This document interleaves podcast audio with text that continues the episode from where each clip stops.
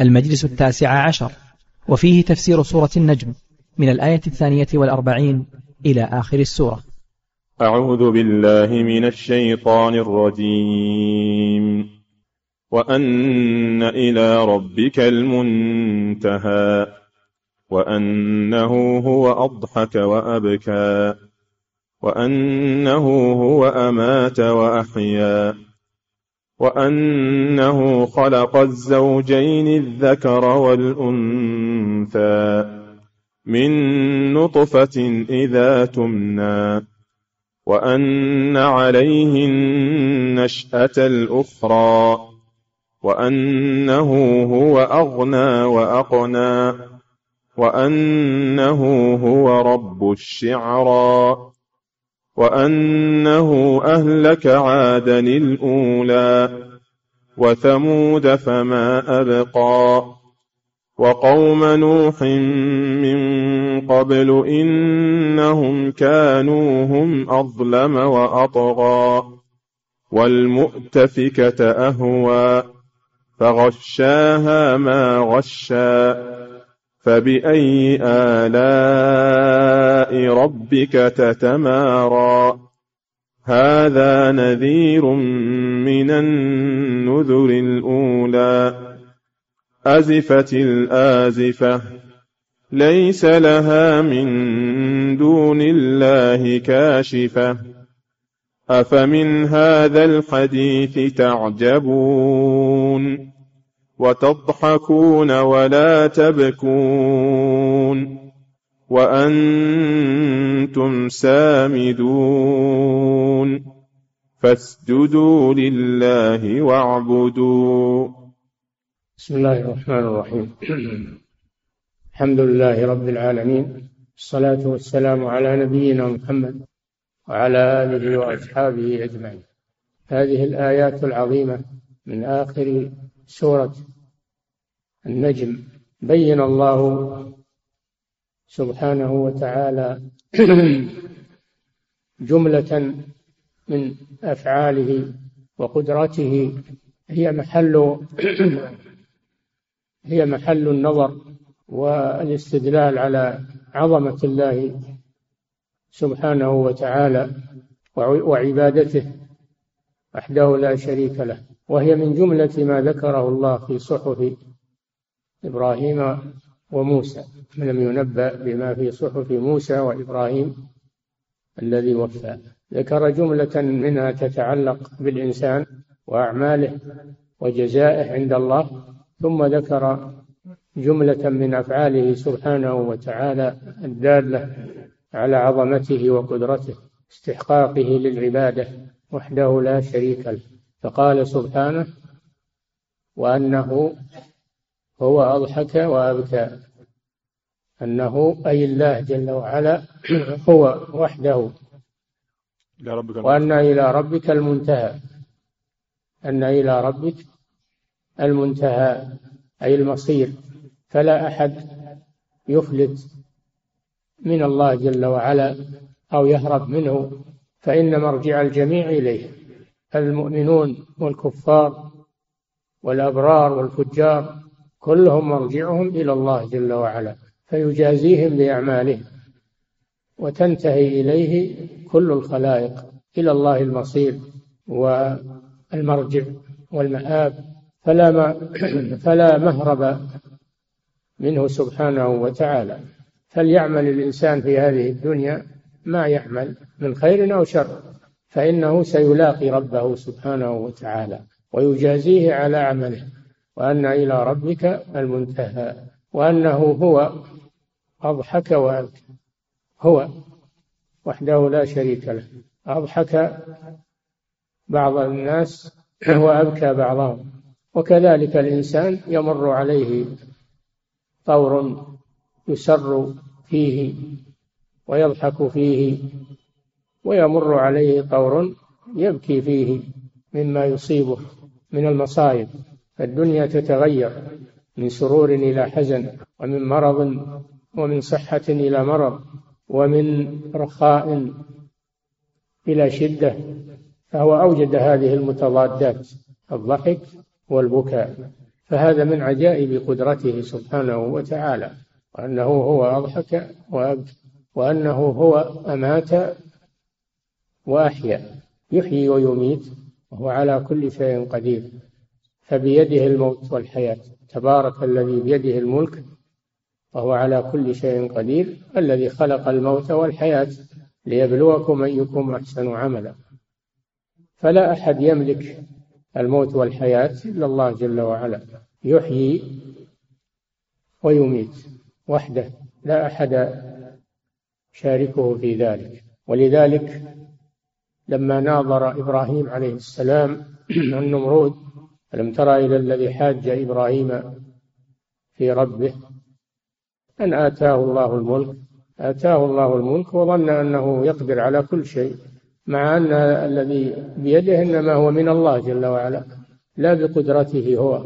آه، فأعجب بملكه وقال قال إبراهيم ربي الذي يحيي ويميت هو يجحد الرب سبحانه وتعالى. النمرود يجحد الرب. فإبراهيم استدل عليه بأن الله جل وعلا يحيي ويميت. فقال مكابرا أنا أحيي وأميت. أنا أحيي وأميت. بمعنى أنه يأتي باثنين. أحدهما يستحق القتل آه، يأتي يؤتى باثنين. بمعنى أنه يؤتى باثنين يستحقان القتل. فيعفو عن أحدهما ويقتل الآخر. قال أنا أحيي وأميت. بهذه الكيفية. إبراهيم عليه السلام انتقل إلى قاصمة الظهر التي لا يستطيع أن يراوغ فيها. قال فإن الله يأتي بالشمس من المشرق فأتي بها من المغرب.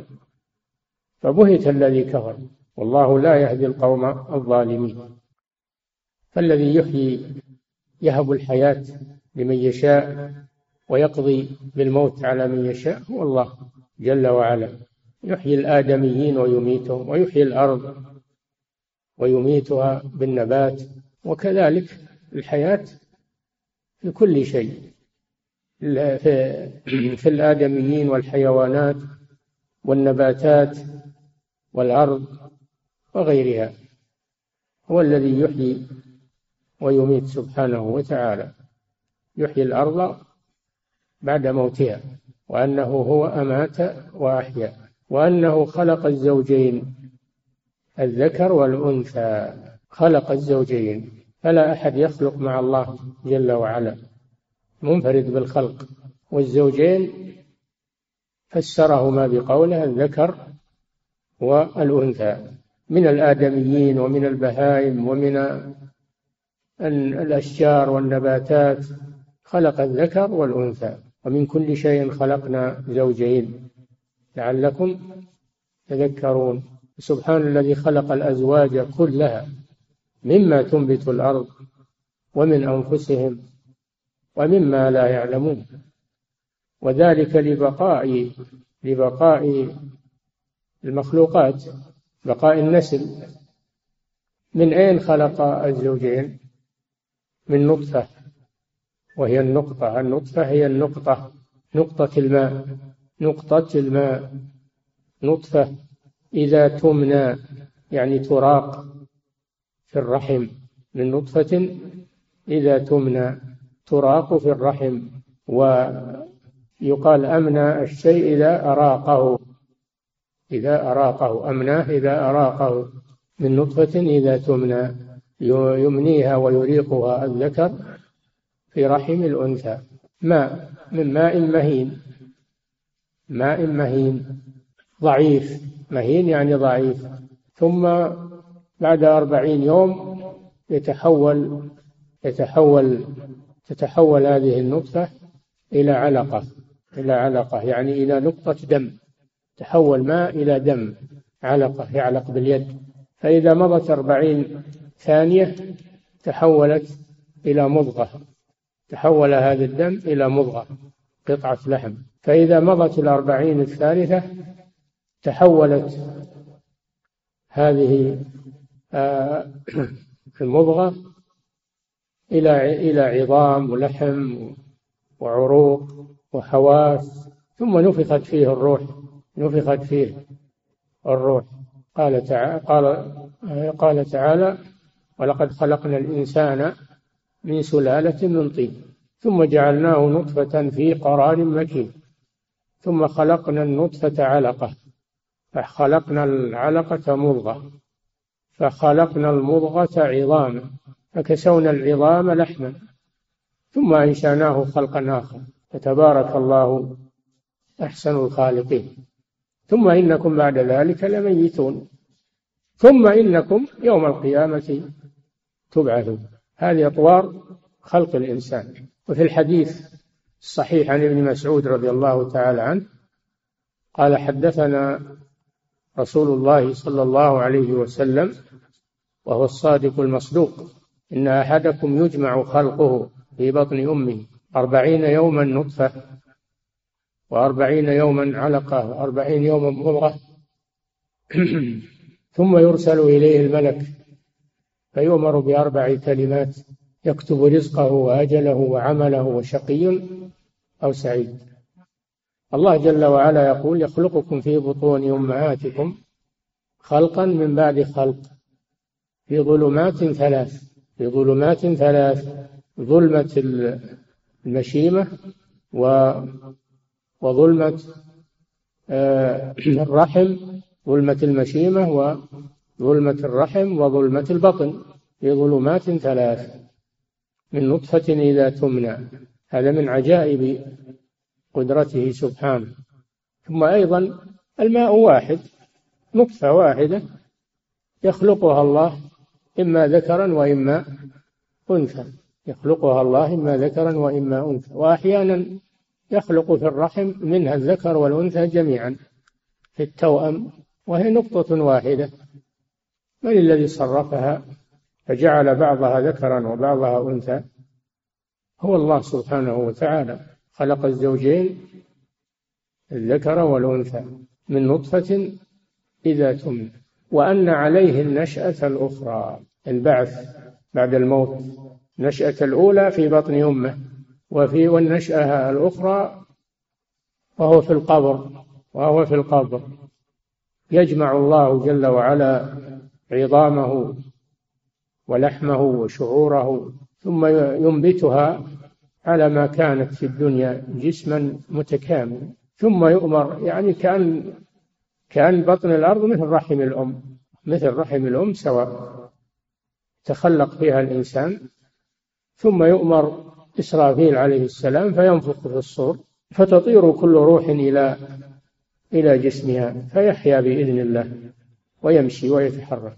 ثم نفخ فيه أخرى فإذا هم قيام ينظرون. وأن عليه النشأة الأخرى. والذي قدر على البداءة والإيجاد من العدم قادر على الإعادة من باب أولى. وهو الذي يبدأ الخلق ثم يعيده وهو أهون عليه. وله المثل الأعلى في السماوات والأرض وهو العزيز الحكيم.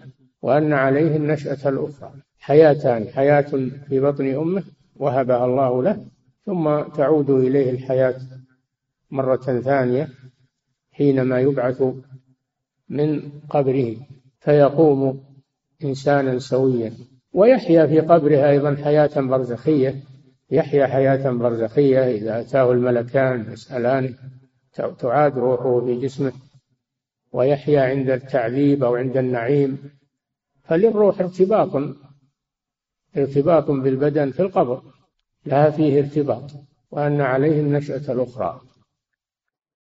وأنه هو أغنى وأقنى وهب المال للإنسان وهب له المال. هو خرج من بطن أمه ليس معه شيء بل ليس عليه لباس. خرج عاريا من بطن أمه ليس معه شيء. ثم يملكه الله المال في هذه الدنيا ويعطيه الثروة ويعطيه الرزق الذي يقتات به. هذا من الله جل وعلا. أغنى الإنسان بما يعطيه من الغذاء ومن المال هو من الله سبحانه وتعالى. أغنى وأقنى أي أعطى المال الذي يستهلك والمال الذي يقتنى ويدخر كله من الله سبحانه وتعالى. أغنى وأقنى. أي أعطى الماء أعطى القنية. وهي المال الذي يرصد ويدخر. هذا منه سبحانه وتعالى. وأنه هو أغنى وأقنى. وقيل أغنى وأقنى يعني أغنى وأفقر. فأقنى يعني أفقر. فهو الذي يغني الإنسان أو يفقره. ولا ولا مانع من إرادة المعنيين الله أعلم. أن الغنى والفقر منه وأن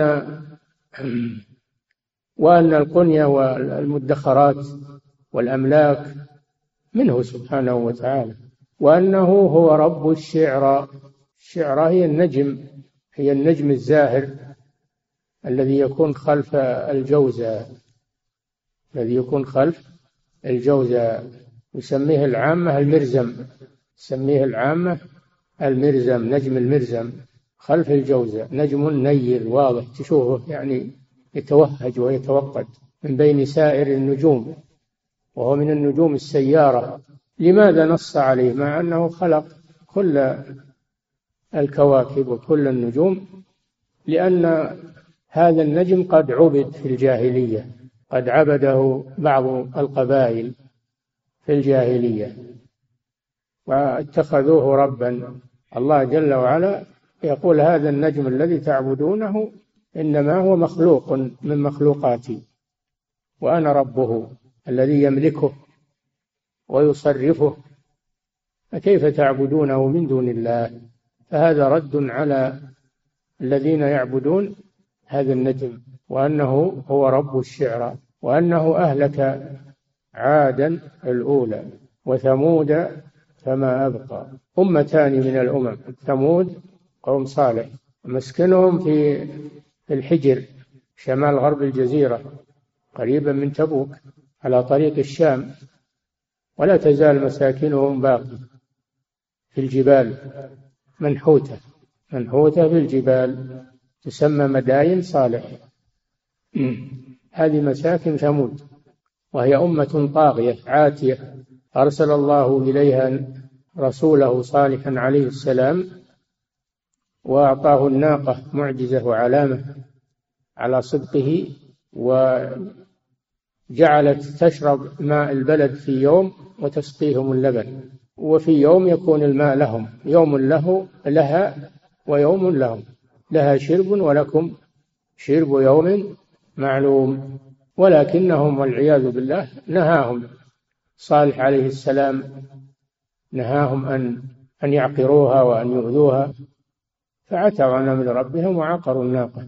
فعند ذلك أهلكهم الله سبحانه وتعالى بأن أرسل عليهم صيحة واحدة صاعقة والعياذ بالله قطعت قلوبهم في أجوافهم فماتوا عن آخرهم في لحظة واحدة. في لحظة واحدة. إنا أرسلنا عليهم صيحة واحدة فكانوا كهشيم المحتضر. لما عقروا الناقة وعتوا عن أمر ربهم وقالوا يا صالح ائتنا بما تعدنا إن كنت من المرسلين. تهددون. فالله جل وعلا أهلكهم بصيحة واحدة. هذه ثمود. وهي عاد الثانية. عاد الثانية. أما عاد الأولى فهم قوم هود وكانوا يسكنون في شرق جنوب الجزيرة في الجنوب الشرقي من الجزيرة في إرم ذات العماد التي لم يخلق مثلها في البلاد. وأعطاهم الله قوة الأجسام أعطاهم الله قوة الأجسام وكبر الأجسام وزادكم في الخلق بسطة.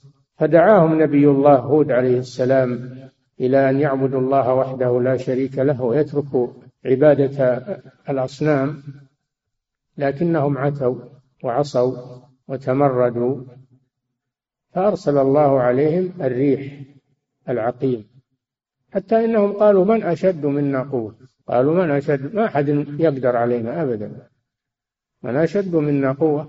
أولم يروا أن الله الذي خلقهم هو أشد منهم قوة فأرسل الله عليهم ريحا ريحا عقيما ليس فيها حياة وليس فيها نفع قاتلة.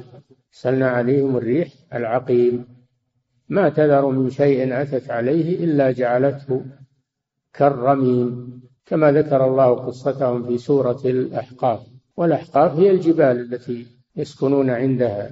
هذه عاد عادا الأولى وعاد الثانية هي ثمود. وقوم نوح من قبل من قبل عاد وثمود قوم نوح الذين صوروا صور الصالحين بإيحاء من الشيطان. لما مات الصالحون صوروا صورهم للذكريات كما يقال الآن صور تذكارية فنصبوها على مجالسهم وفي النهاية جاءهم الشيطان وزين لهم عبادتها. فعبدوها من دون الله وهو أول شرك حدث في الأرض بعد آدم عليه السلام.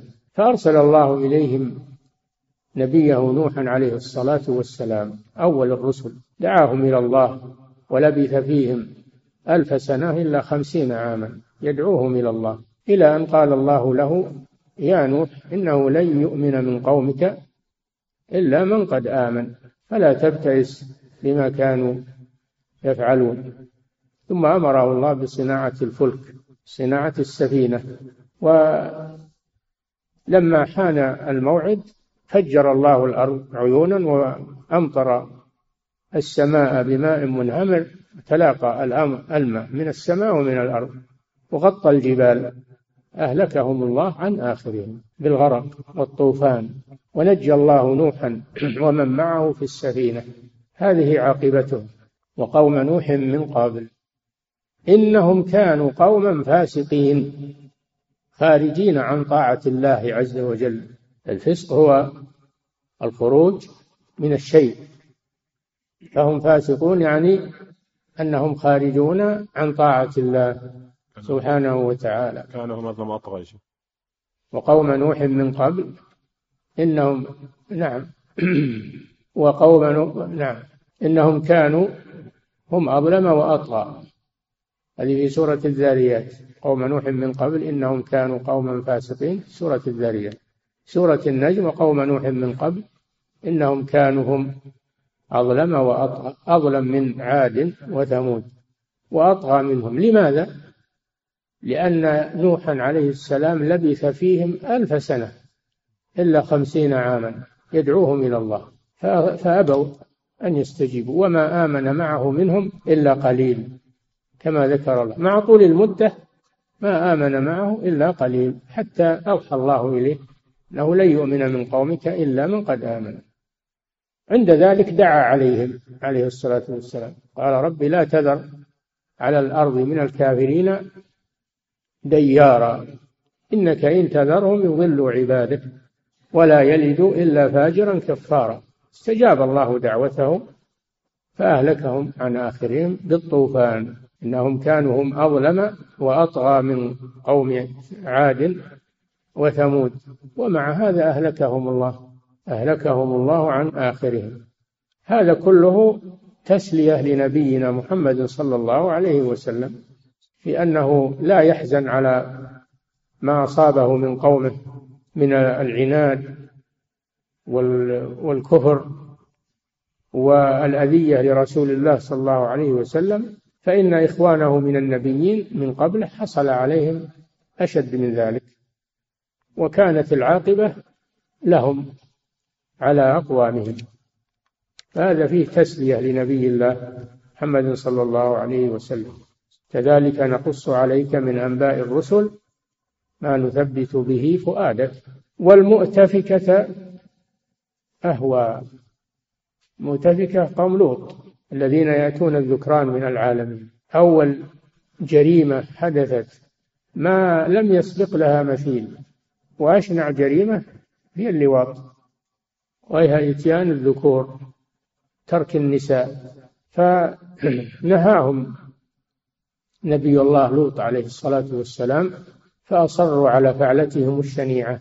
فعند ذلك أرسل الله الملائكة لإهلاكهم مروا على إبراهيم وأضافهم على عادته لكنهم لم يأكلوا من الضيافة لأن الملائكة لا يأكلون في القصة التي ذكرها الله سبحانه وتعالى ثم ذهبوا من من عنده إلى إلى لوط عليه السلام وحصل من لوط ما حصل من التضايق ومن مجيء قومه إليه يريدون هؤلاء الأضياف راودوه عن ضيفه يعني لا يزالون في غيهم. لعمرك إنهم لفي سكرتهم يعمهون. فعند ذلك أمر الله جبريل عليه السلام فحمل بلادهم بما فيها من الناس والمخلوقات والمباني.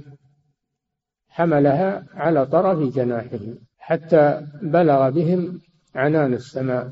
وسمعت الملائكة صياح ديوكهم ونباح كلابهم. ثم قلبها عليهم.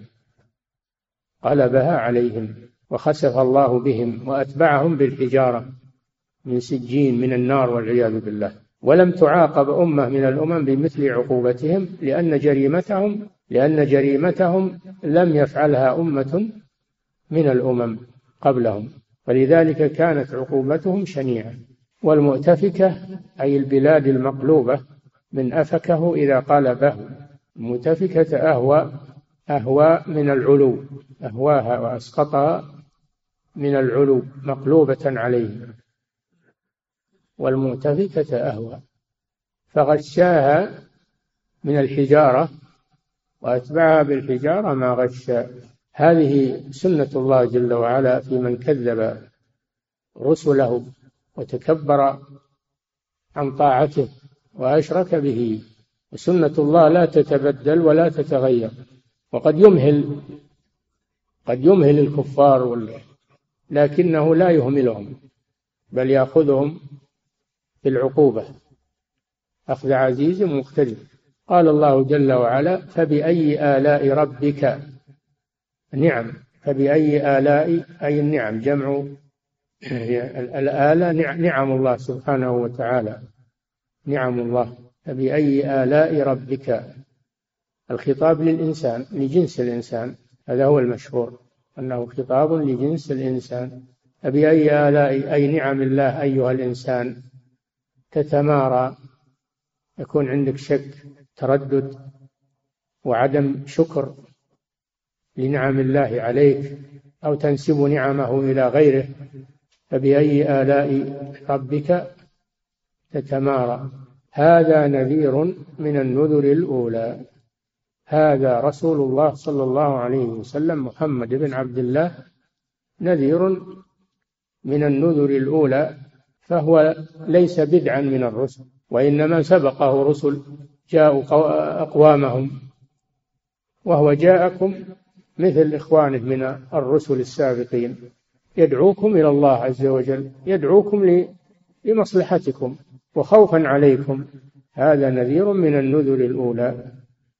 فليس هو ببدع من الرسل أو جديد حتى تستنكروا رسالته حتى تستنكروا رسالته. هذا نذير من النذر الأولى. بل هو أفضل الرسل عليه الصلاة والسلام. ثم قال جل وعلا مهددا ومتوعدا لهؤلاء الكفار الذين الذين استكبروا عن إجابة هذا الرسول صلى الله عليه وسلم والإيمان به قال أزفت الآزفة. يعني قربت القيامة. أزف بمعنى قرب بمعنى قرب.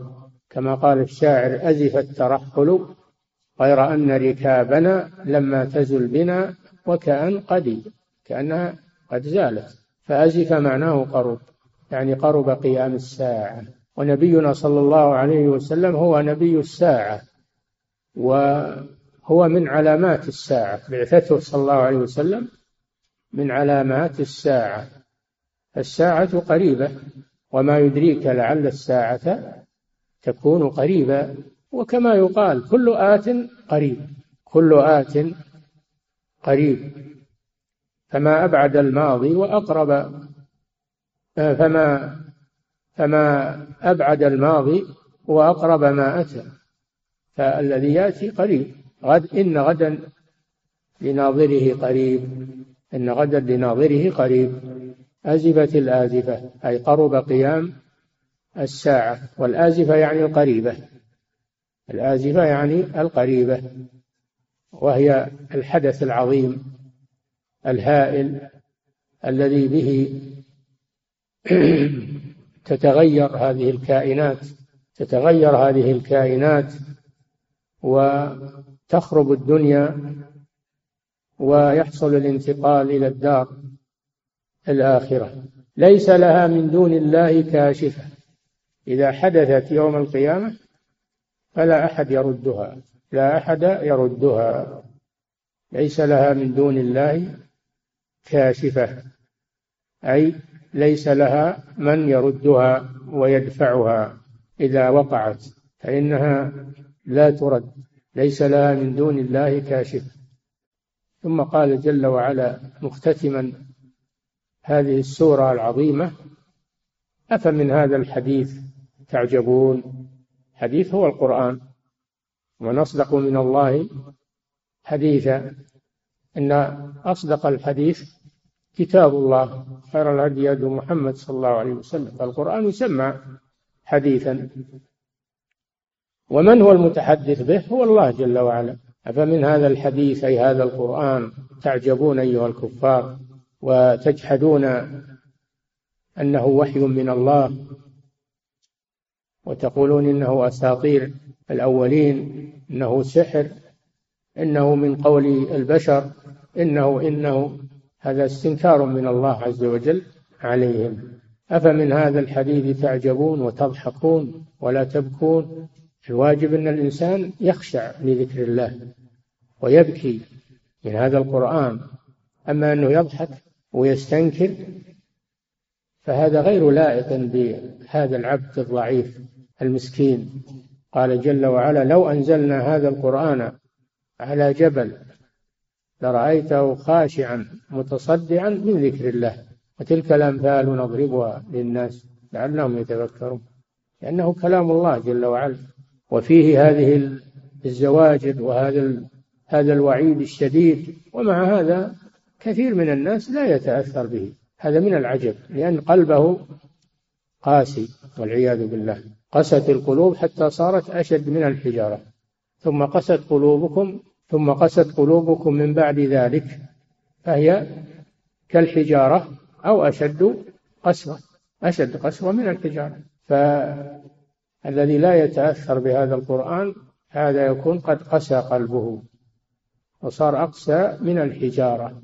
ولا تبكون. وأنتم سامدون غافلون لاهون عن هذا القرآن. ما كأنه بين أيديكم. سامدون. والسمود هو الغفلة واللهو والإعراض. ومن السمود الغنى والطرب والموسيقى. هذه من السمود عند العرب أن الغنى يسمى سمودا يسمى سمودا ولكن اللهو أعم يدخل فيه الغنى ويدخل فيه كل غفلة والعياذ بالله. ثم قال جل وعلا فاسجدوا لله. اسجدوا لله واعبدوا هذا هو اللائق بكم. فأمر الله بالسجود لأن السجود هو أعظم أنواع العبادة. أقرب ما يكون العبد من ربه وهو ساجد لأنه يضع أشرف أعضائه على الأرض تواضعا لله سبحانه وتعالى.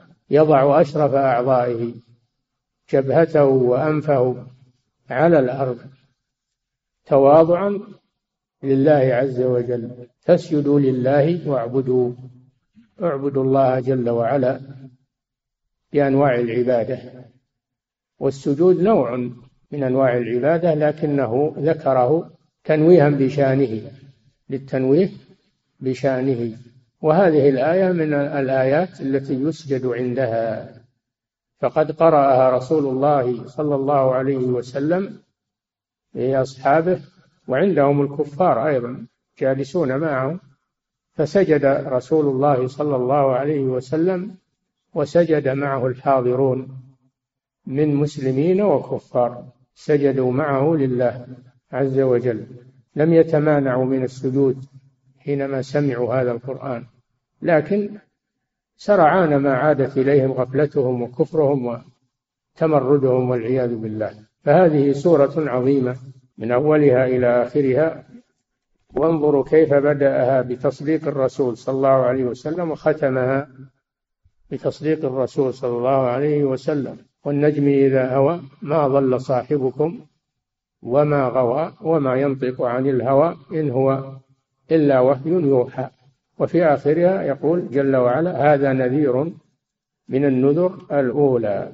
يعني محمد صلى الله عليه وسلم وأنه صادق في رسالته وأن له سلف من إخوانه النبيين من قبله.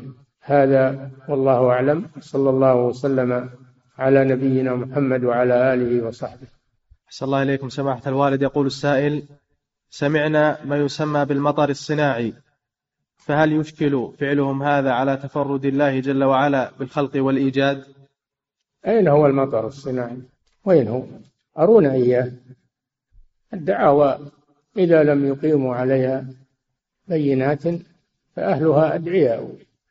هم ادعوا دعاوى كثيرة لكن أين الحقيقة وأين أين المطر؟ فنحن نتحداهم. نتحداهم أن ينزلوا المطر الآن. الدجال إذا جاء في آخر الزمان والله أعلم أن هذه مقدمات للدجال. إذا جاء في آخر الزمان يأمر السماء فتمطر ويأمر الأرض فتنبت من شدة الفتنة التي يجعلها الله على يده. امتحانا للناس. فهذا هذا الإنسان له عجائب يعني. إذا خلا من الإيمان فإنه يظن أنه يقدر على كل شيء. أنا أحيي وأميت.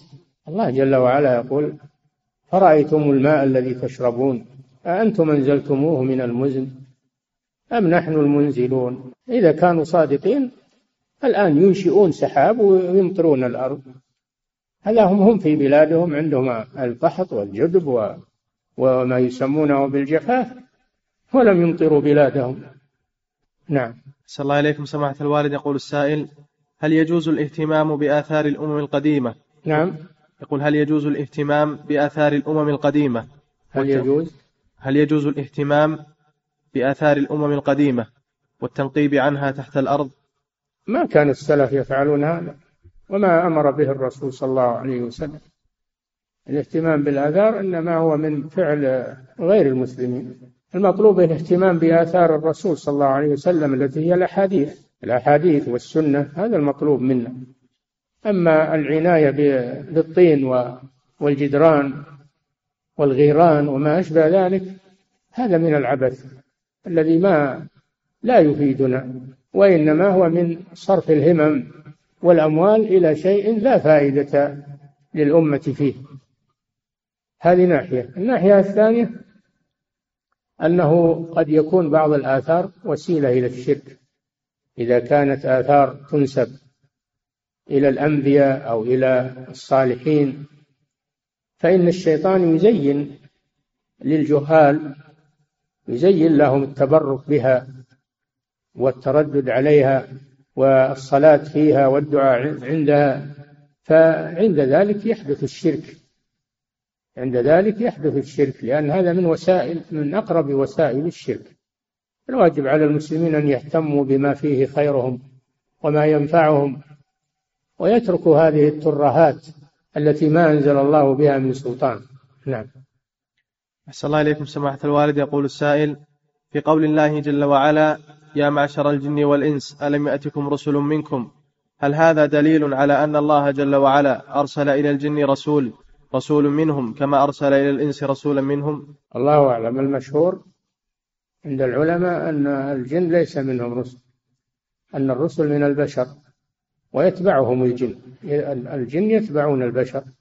كما أن نبينا صلى الله عليه وسلم مرسل إلى الثقلين الجن والإنس. وما أرسلنا من قبلك إلا رجالا نوحي إليهم من أهل القرى. رجال من أهل القرى من الإنس. نعم. أحسن الله إليكم سماحة الوالد. يقول السائل هناك من يفسر قوله تعالى وأنه أهلك عادا الأولى أن عادا الثانية هي إحدى الدول الكافرة المعاصرة في يومنا هذا. هل يصح تفسيره هذا؟ تفسير ما هو بيلعب به كذا تفسير ما هو بيلعب به كذا التفسير له ضوابط وله أدلته والأمم الكافرة الآن ما ما أهلكها الله موجودة موجودة ما أهلكها الله. هي على قيد الحياة. أما عادا الأولى وعاد الثانية فلم تبقى أهلكها الله سبحانه وتعالى وثمود فما أبقى وقوم نوح من قبل إنهم كانوا هم أظلم وأطغى. نعم. أحسن الله عليكم سماحة الوالد يقول السائل نرجو من فضيلتكم التكرم بذكر بعض الكتب التي تهتم بقصص الأنبياء وتتحرى الصحيح من أخبارهم. البداية والنهاية لابن كثير.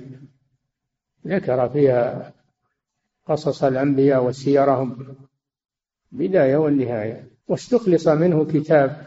من البداية والنهاية كتاب اسمه قصص الأنبياء.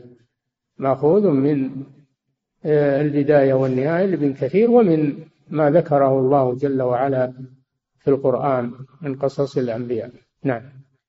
أحسن الله عليكم سماحة الوالد. يقول السائل ما هي قصة الغرانيق؟ وهل هي صحيحة؟ قصة الغرانيق جاءت بسند مرسل وبعض العلماء يصححه. أن الرسول صلى الله عليه وسلم لما قرأ هذه الآيات فرأيتم اللات والعزى ومناة الثالثة الأخرى صوت الشيطان صوتا سمعه الحاضرون قال تلك الغرانيق العلا وإن شفاعتها لترتجى. فظنوا أن هذا من آه، صوت الرسول صلى الله عليه وسلم ففرحوا. وقالوا إنه أثنى على آلهتنا. أثنى على آلهتنا. وما أثنى عليها إلا أنه سيتبعنا. هذا إسناد مرسل وصححه الحافظ بن حجر في بعض المواضع. ولكن المرجع في هذا إلى سورة الحج. وما أرسلنا من قبلك من رسول ولا نبي إلا إذا تمنى ألقى الشيطان في أمنيته. فينسخ الله ما يلقي الشيطان يعني يبطل الله ما يلقي الشيطان ويحكم الله آياته والله عليم حكيم. ليجعل ما يلقي الشيطان فتنة للذين في قلوبهم مرض والقاسية قلوبهم وإن الظالمين لفي شقاق بعيد. فهذا في سورة الحج ويذكر هذا عند تفسير آيات سورة الحج. نعم. أحسن الله عليكم سماحة الوالد يقول السائل هل يكون معنى قوله تعالى هذا نذير من النذر الأولى أي أن ما حصل للأمم السابقة نذير لكم يا من تكذبون الرسول صلى الله عليه وسلم؟ اي نعم ما في شك. هذه فائدة الآيات أنه إذا لم تؤمنوا بهذا الرسول فانتظروا ما يحل بكم كما حل بالأمم السابقة. نعم. أحسن الله إليكم. سماحة الوالد يقول قد يكون هذا تكون العقوبة ب... تكون العقوبة بحدث كوني وقد تكون العقوبة بالجهاد جهاد الكفار وإزاحتهم عن بلادهم واستيلاء المسلمين عليهم وضرب الجزية عليهم. هذا من العذاب عليهم بلا شك. نعم. صلى الله عليكم سماحة الوالد. يقول السائل لوط عليه السلام رسالته هل هي للأمر بالتوحيد أم أنها للنهي عن جريمة اللواط؟ أو أنها بالأمرين جميعا.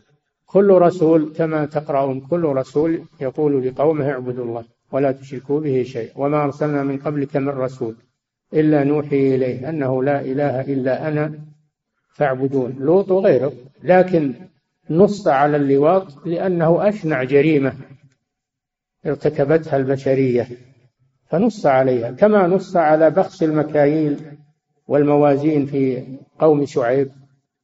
لأنها أعظم جريمة عندهم بعد الشرك. أعظم جريمة بعد الشرك.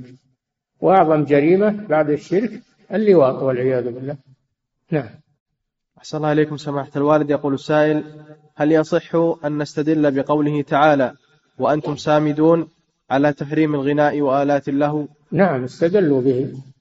استدلوا به على تحريم الغناء. وأن الذين يشتغلون بالغنى يستغنون به عن القرآن وهو قرآن الشيطان. الغنى قرآن الشيطان. والإمام ابن القيم يقول في النونية حب القرآن وحب ألحان الغنى في قلب عبد ليس يجتمعان. الذي يحب الغنى لا يحب القرآن والذي يحب القرآن لا يحب الغنى. لا يجتمع هذا وهذا في قلب مؤمن. نعم. أحسن الله إليكم. سماحة الوالد يقول السائل هل يجوز زيارة مدائن صالح للعبرة؟ الذهاب إليها وقصد هذا لا يجوز هذا. وأما إذا مررت بها وأنت عابر سبيل إذا مررت بها غير قاصد لها وإنما هي على طريقك. فلا بأس أن تنظر إليها بشرط أن تخاف من الله عز وجل ولا تدخلها معجبا بها وأنها بلاد حضارة وبلاد وتمدح كما يقوله الجهال أنها حضارية وأنها تدل على كذا لا يدخلها المسلم متعجبا وخائفا من الله.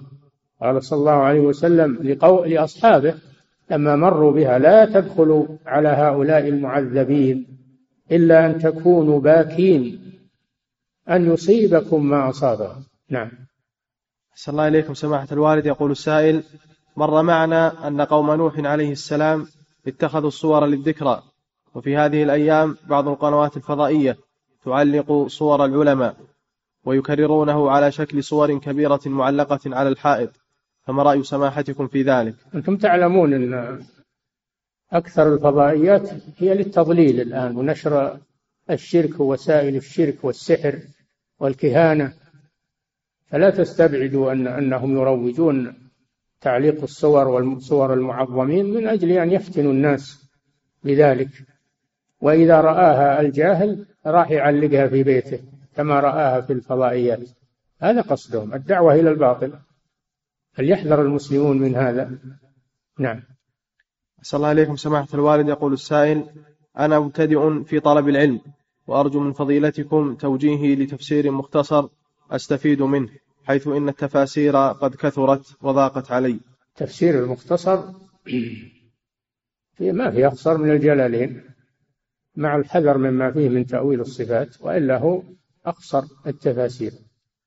و يعني هو مؤلف جيد في الاختصار جيد جدا في الاختصار ومفيد للمبتدئ.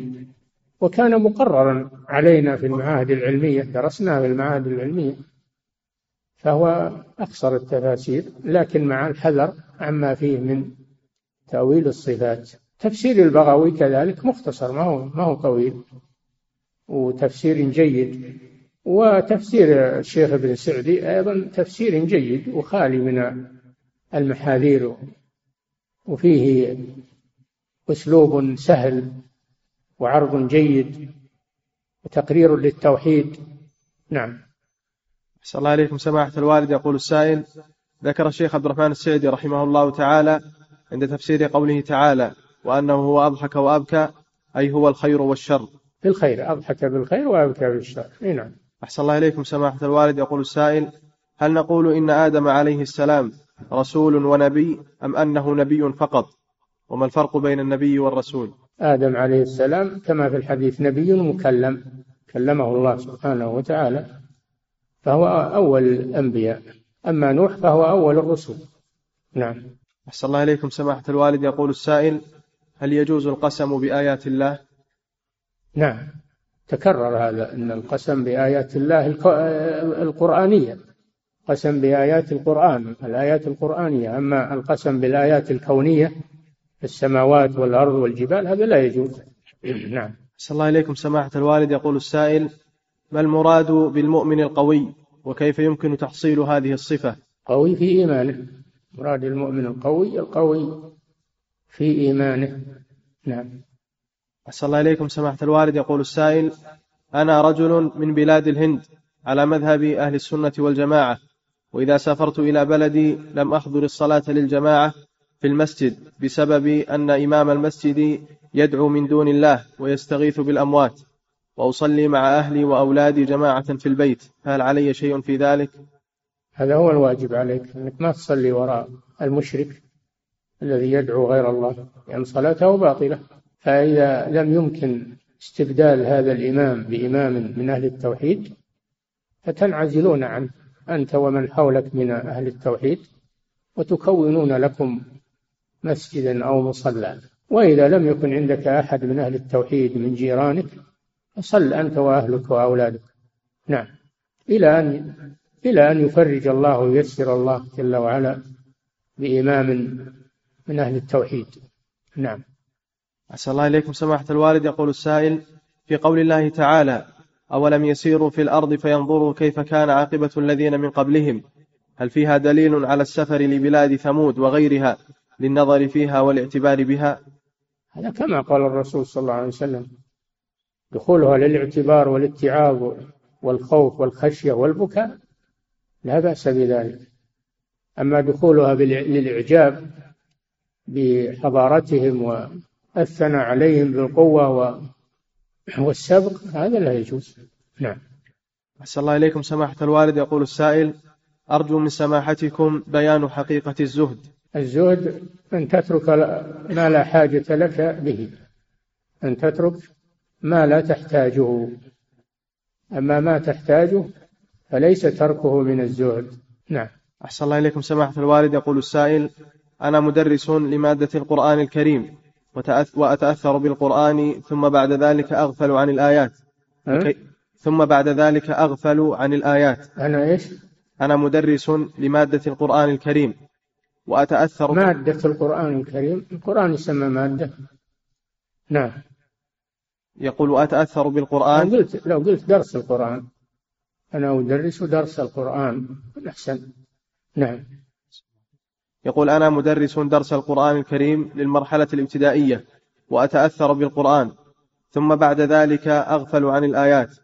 فكيف أجمع بين الخوف والرجاء في جميع أوقاتي؟ نعم الخوف والرجاء لا, لا تقنط من رحمة الله. لا تقنط من رحمة الله ولا تأمن من مكر الله. خلك دائما بين هذا وهذا. ترجو رحمة الله وتخاف من عقابه ويرجون رحمته ويخافون عذابه. هذه طريقة الأنبياء عليهم الصلاة والسلام. نعم. أحسن الله إليكم سماحة الوالد. يقول السائل هل يسجد الخطيب على المنبر؟ وهل يفعل ذلك ليعلم الناس السنة؟ لا. إذا أراد يسجد ينزل ينزل بالأرض ويسجد على الأرض ويسجد معه الحاضرون كما كان عمر رضي الله عنه يفعل ذلك. نعم. أحسن الله عليكم سماحة الوالد. يقول السائل ما هو الضابط في إقسام الإنسان بصفات الله عز وجل؟ وهل يجوز الإقسام بصفات الله الخبرية؟ إيه؟ يقول ما هو الضابط في إقسام الإنسان بصفات الله عز وجل؟ وهل يجوز الإقسام بصفات الله الخبرية؟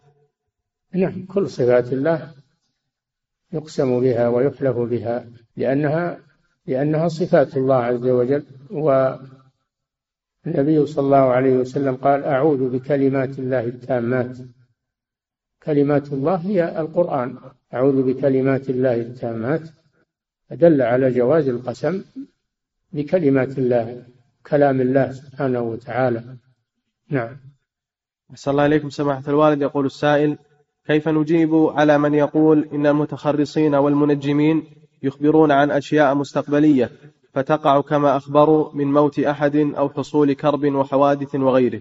الذي يحصل من الموت أو حصول الكوارث ليس لخبر المنجمين وإنما هو لقضاء الله وقدره.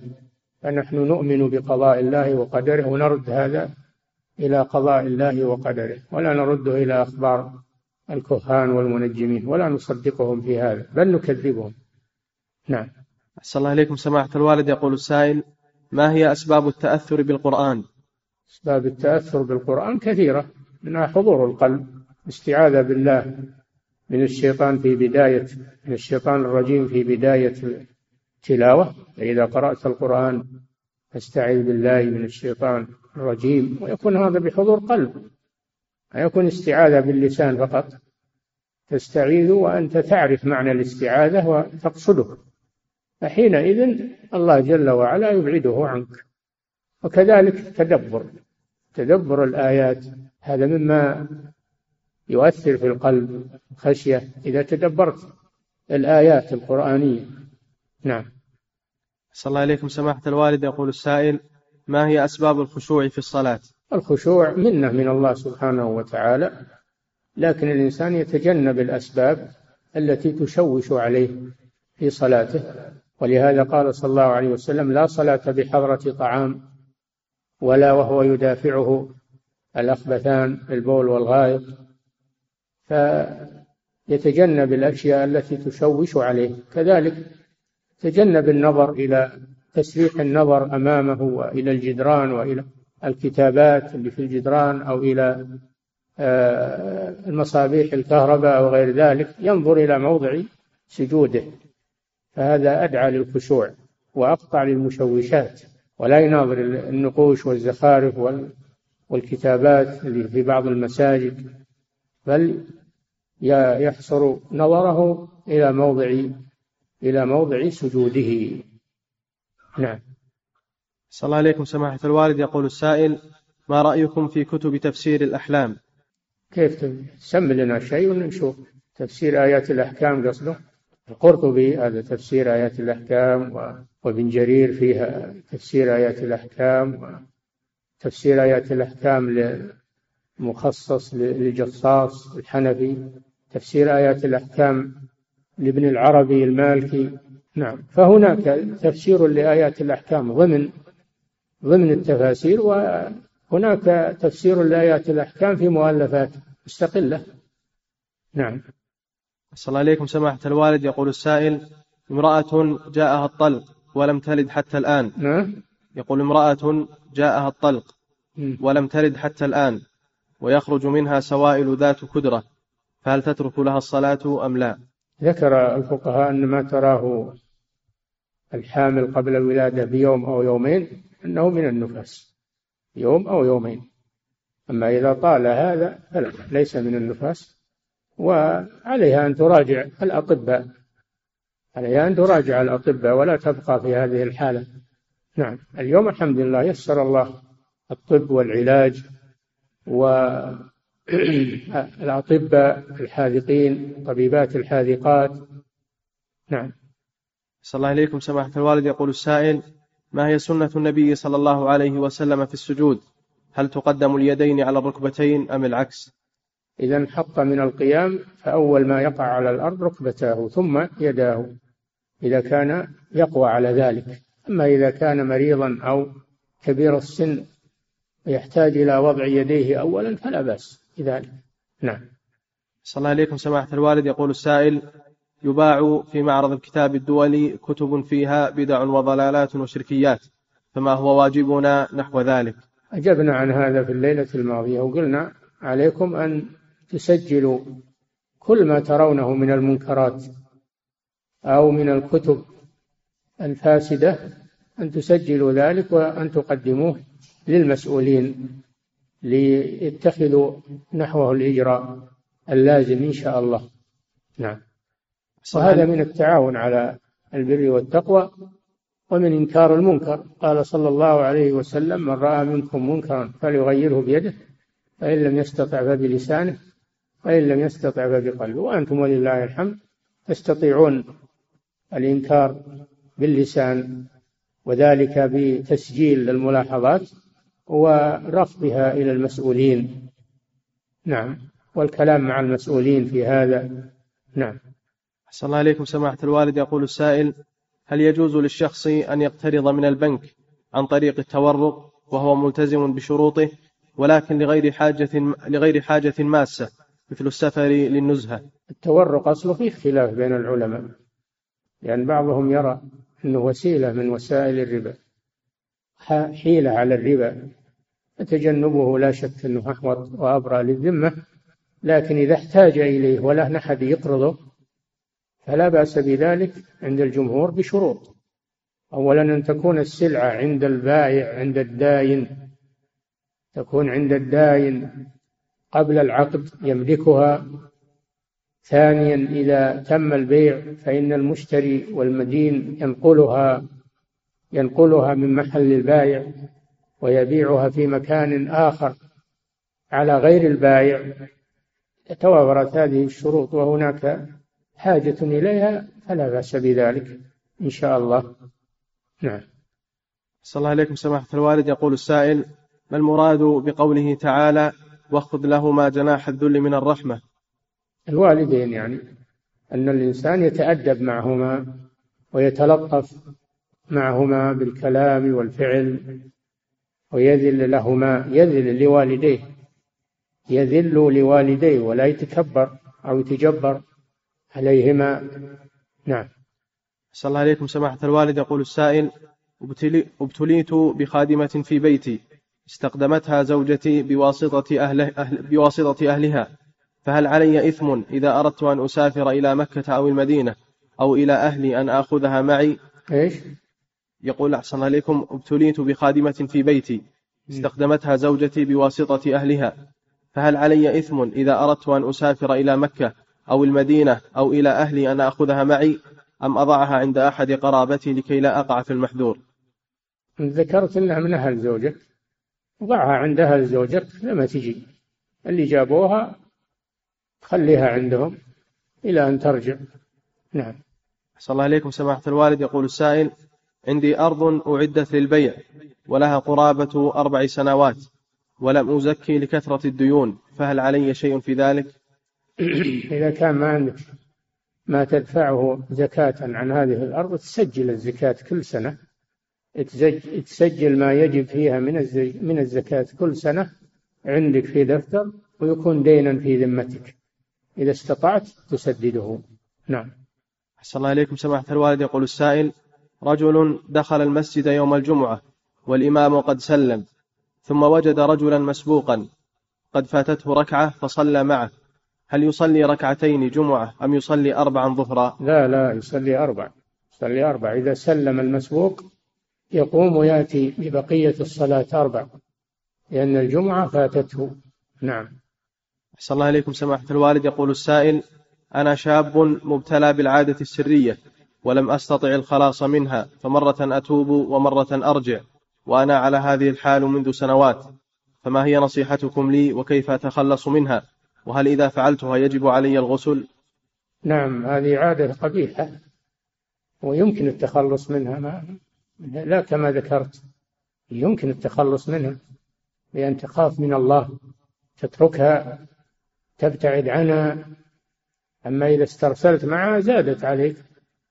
وزينها لك الشيطان فعليك بالتوبة الصادقة والابتعاد.